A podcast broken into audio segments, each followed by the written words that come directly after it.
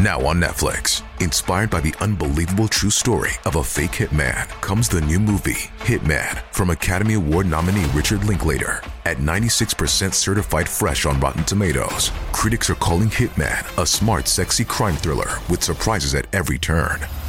Starring Glenn Powell and Adria Arjona, Hitman. Now playing on Netflix and in select theaters. Rated R. This podcast may contain adult themes. Listener discretion is advised.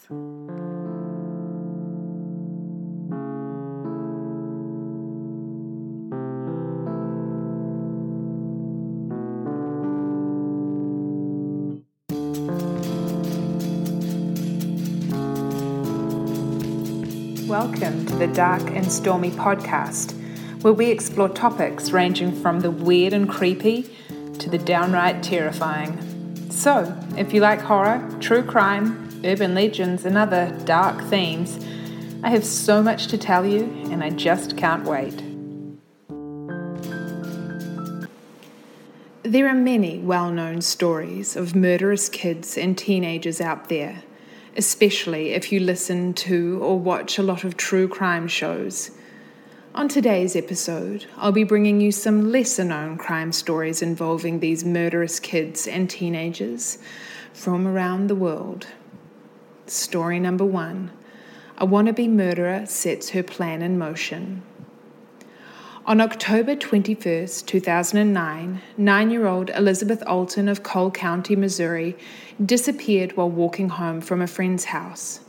A massive search soon commenced. Elizabeth had last been seen by a six-year-old friend named Emma who lived close by.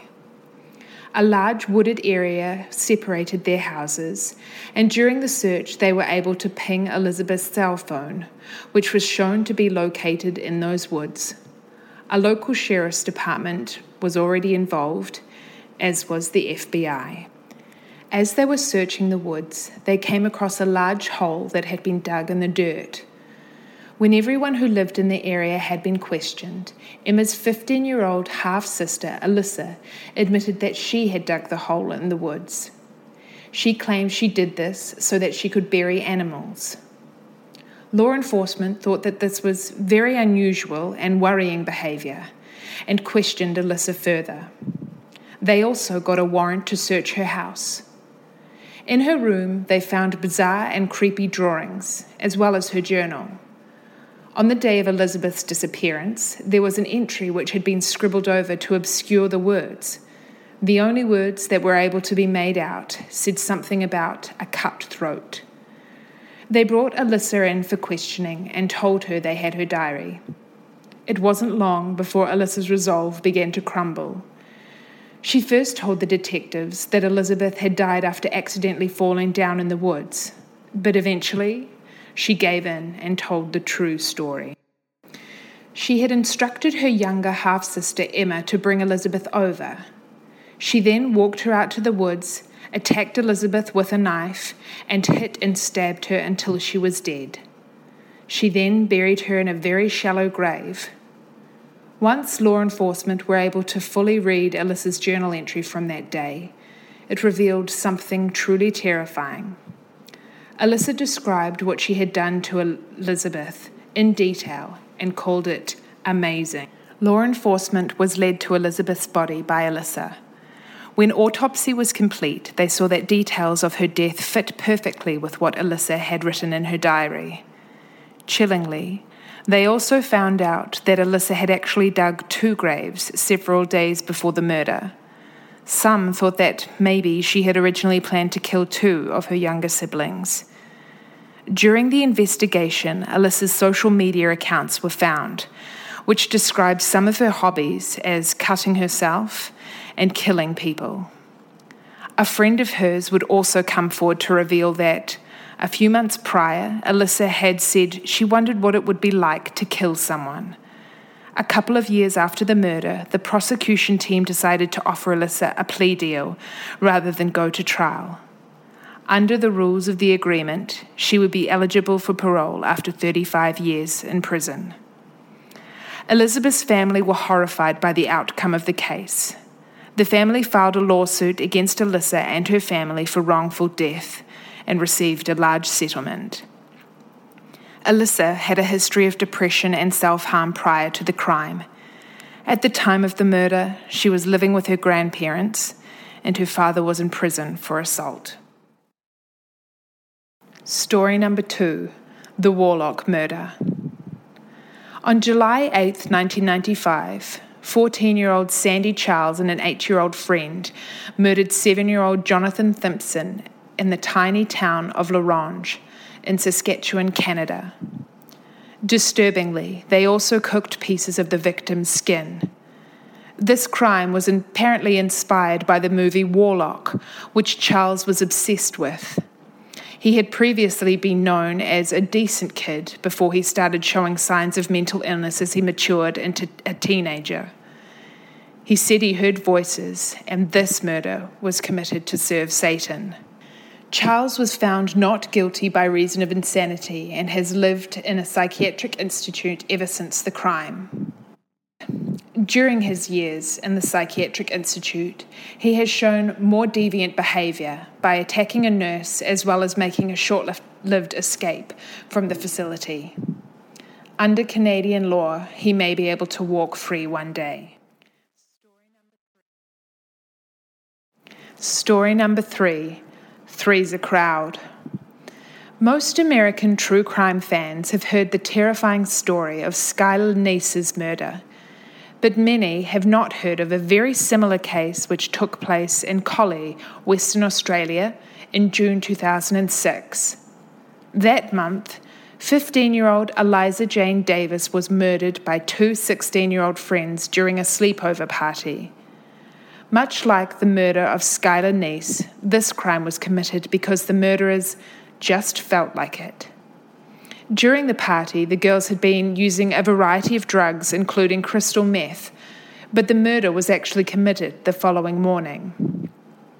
The two girls, who were best friends, woke up in the morning and gathered up supplies to kill Eliza. They strangled her with a cord and temporarily hid her body in the cellar of the house. After they managed to bury her body, they disposed of her personal belongings before reporting her missing. Despite giving no real explanation for the crime, it is thought that it may have been sparked by jealousy. Perhaps one of the murderers didn't want Eliza getting in the way of their friendship. The two girls were known to be hard partiers with minimal supervision. They had little attachment to other people except each other, and in many ways they acted like twin sisters rather than just friends.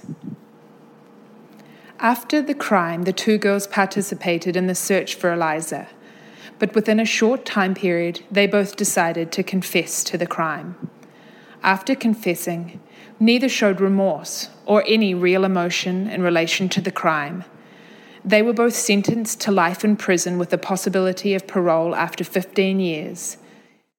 Because of Western Australian laws, the names of the underage murderers were never to be released to the media.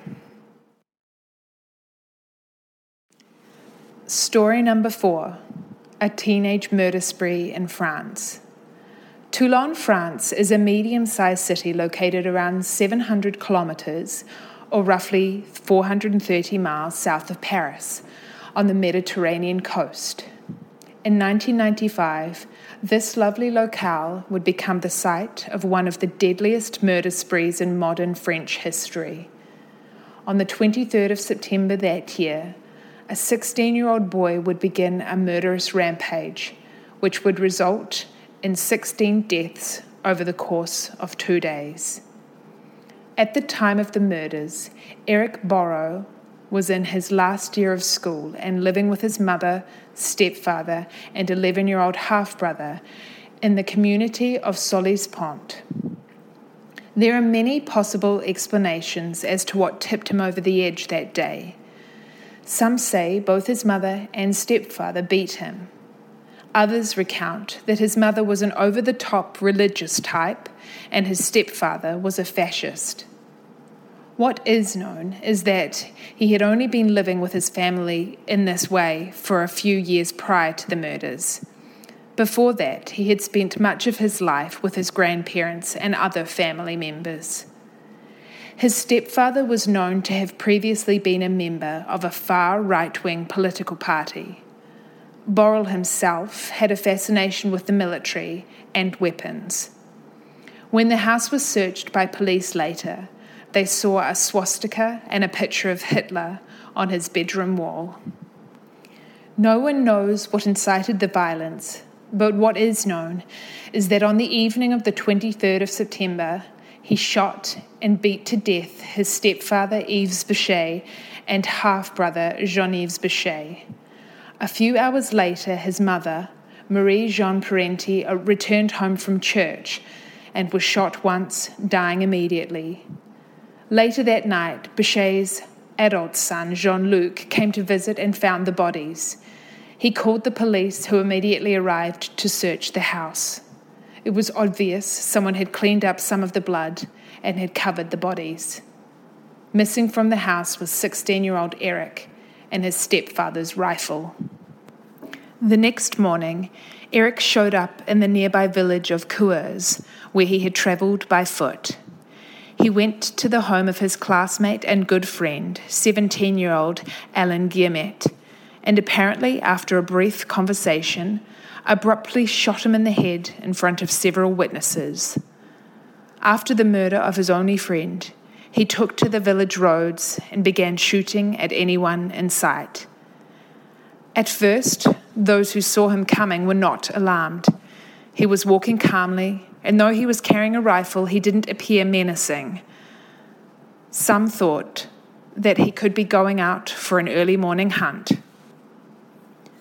Over the next few minutes, he shot and killed Marius Boudon, fifty-nine, Andre Coletta, sixty-five, Rudolf Inkovala, fifty-nine, Mohamed Murad, forty-one, Pascal Motachi, fifteen, Denise Otto, seventy-seven, Mario Pajani, eighty-one, Andre Tourette, sixty-two, and Janae Violette, forty-eight.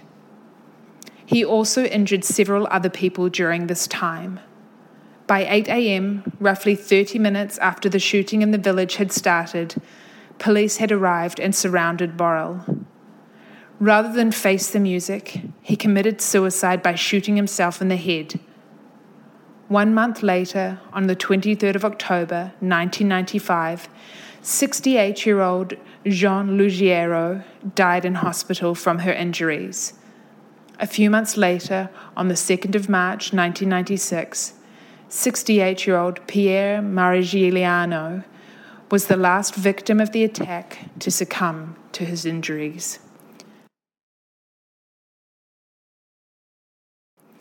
Story number five, the Juggalo murder.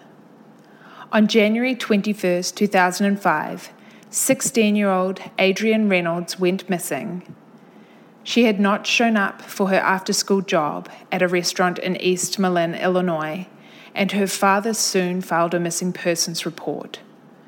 During the search, it was revealed that the last people to see Adrienne had been her friends Sarah Kolb and Corey Gregory. They said they had dropped her off near her house. When Adrienne had moved to town just a few months prior, she had begun attending an alternative school to get her G E D. At the school, she made friends with Sarah, Corey, and their extended group of friends, many of whom were self-described juggalos, fans of the Insane Clown Posse.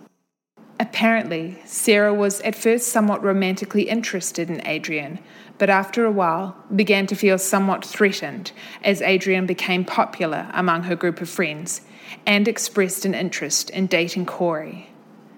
Just a few days after Adrienne went missing, Corey broke down and revealed the truth. He and Sarah had invited Adrienne to hang out with them on the day she went missing, and then he had helped Sarah strangle her to death in the back of their car.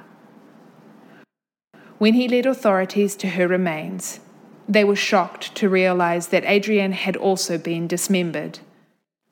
Corey admitted that he, Sarah, and their friend Nathan Gaudet had dismembered Adrienne with a saw and disposed of her remains in a few different locations. It was a shocking case that made national headlines.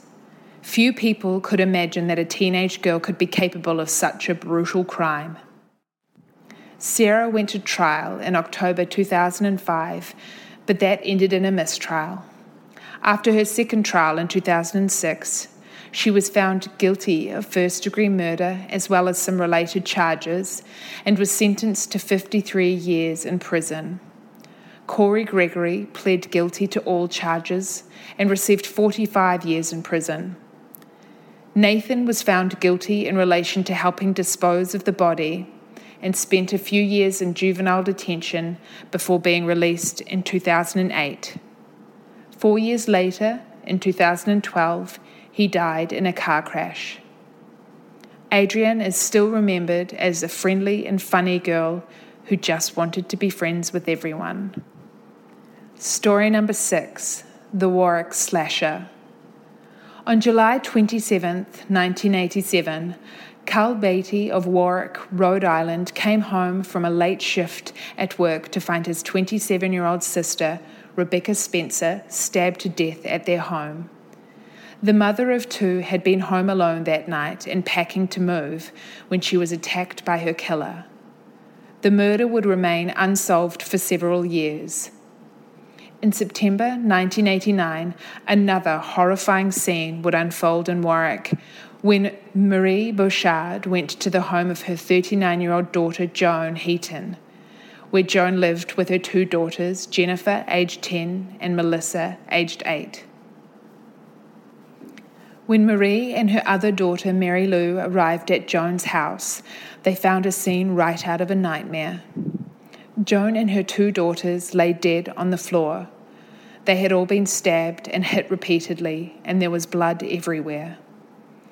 The city had a population of only eighty-five thousand at the time, so it did not take long to connect this murder to the unsolved murder of Rebecca Spencer, which shared commonalities with the murders of the Heatons.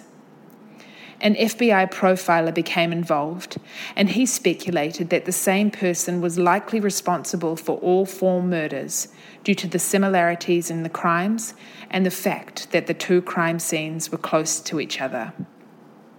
He thought they could have been crimes of opportunity because in both scenes, the murder weapon had belonged to the victims. The profiler also stated it was likely that the killer injured himself during the Heaton murders because each victim had been stabbed thirty to fifty times. The next day, detectives came across a neighbour boy, fifteen-year-old Craig Price. They asked him what had happened to his hand, which had a large bandage on it. He claimed that he had punched a car window and cut his hand. The cops thought the story unbelievable and found no report of a broken car window in the area. They decided to question him further, and it didn't take long for his story to change. When law enforcement got a search warrant for Craig's house, they found evidence directly connected to the Heaton family murders. Friends of his, whom he burglarized houses with, claimed that he had bragged about killing Rebecca Spencer, and he quickly admitted to this murder when questioned. He had been just thirteen years old when he broke into her house and stabbed her over fifty times. Because of his age and the laws at the time, Price was originally given just five years in a youth facility, where he received relative freedom and special treatment. Joan Heaton's mother and sister became part of a non-profit created for the express purpose of changing laws to keep Price behind bars for longer. Towards the end of his five years, he verbally threatened an employee at a juvenile centre. In addition, he was charged with contempt of the court for refusing to agree to psychiatric assessments while in detention. More time was added to his sentence. Since then, he has received further penalties for verbally and physically assaulting guards. It is unknown if or when Price will be released from prison. He is currently on track to get out in two thousand twenty-two, but with the huge public support for keeping him behind bars for life, there's always the possibility that Rhode Island will find a way to do just that. Story number seven, the youngest female murderer in U K history. On June seventh, nineteen ninety-two, the body of eighteen-year-old Katie Ratcliffe was found lying on the ground in Surrey, England. She had been viciously attacked, stabbed nearly thirty times, and sexually mutilated. She had last been seen leaving a nightclub in the early hours of the morning. It would be several years before her murder was solved, primarily because law enforcement was looking for a totally different kind of suspect. At the time of the crime, it had been compared to the Jack the Ripper crimes in terms of their sheer barbarism and brutality, and profilers became involved to try and find a suspect. They were focusing on a profile of an adult man, possibly in his thirties or older. They believed it would have to have been a relatively strong individual because Katie's body had been moved after the murder. Exactly two years after the murder, on seventh of June nineteen ninety-four, a young girl at a school in Camberley was stabbed by a fellow classmate, fourteen-year-old Sharon Carr. Fortunately, this happened in the school bathroom, and a group of students soon came upon the scene, and the victim's life was saved. She had been stabbed in the lung and nearly died. Sharon was sentenced to two years in a juvenile facility.